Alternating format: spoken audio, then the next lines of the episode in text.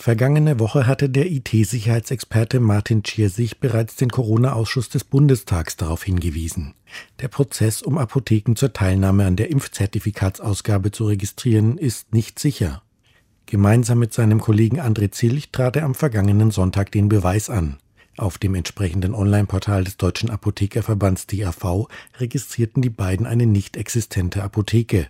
Zwei dafür notwendige Nachweise fanden sie im Internet, passten sie an, luden sie hoch und siehe da. Wir hatten schon am nächsten Morgen 59 dann die Bestätigung, dass die Dokumente geprüft wurden und echt sind und haben dann schon am nächsten Morgen über den Postversandweg ein entsprechendes Zugangstoken zu diesem Portal in den Händen halten können.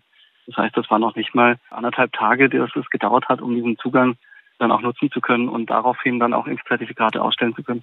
Am Mittwoch konfrontierten die IT-Experten gemeinsam mit dem Handelsblatt den Apothekerverband mit ihrem Experiment. Seitdem ist der Zertifizierungsserver abgeschaltet, in Abstimmung mit dem Bundesgesundheitsministerium, sagt der DAV.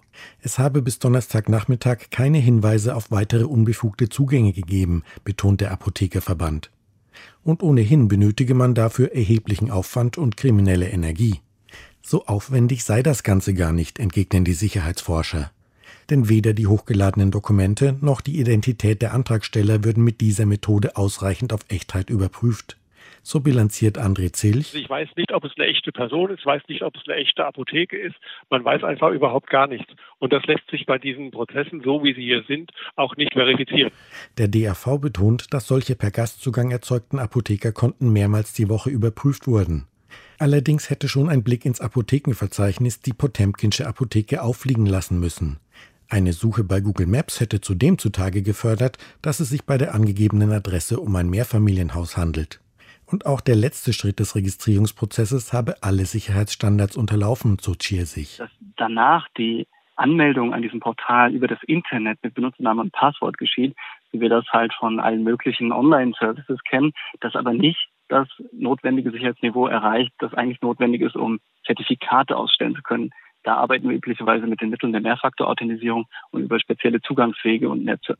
Brisant ist die Enthüllung nicht nur, weil unklar ist, wie lange das Zertifikatsystem der Apotheken offline bleibt, sondern auch, weil über einschlägige Messenger-Dienste schon länger Impfzertifikate aus Deutschland angeboten werden. Unabhängig davon, ob es hier einen Zusammenhang gibt, das Projekt scheint erstmal im Graben gelandet zu sein. Das Gesundheitsministerium habe beim digitalen Impfnachweis enge Fristen gesetzt, das Projekt sei undurchdacht umgesetzt worden und die Hinweise auf Sicherheitsprobleme habe der DAV ignoriert, so die Sicherheitsforscher. Und André Zilch verweist auf grundsätzliche Versäumnisse. Dabei seien die Anforderungen für die Gesundheitsdigitalisierung doch klar. Dazu gehört eben auch, dass sowohl die Leistungserbringer als auch die Versicherten im Besitz digitaler Identitäten sind. Die Vorgaben sind seit 2006 allen bekannt und es wurde nichts gemacht. Und jetzt in der Notsituation, Pandemie, dann auf Dinge zurückzugreifen, die einfach nicht etabliert sind, das ist einfach das Dilemma, in dem jetzt die Verantwortlichen drinstecken.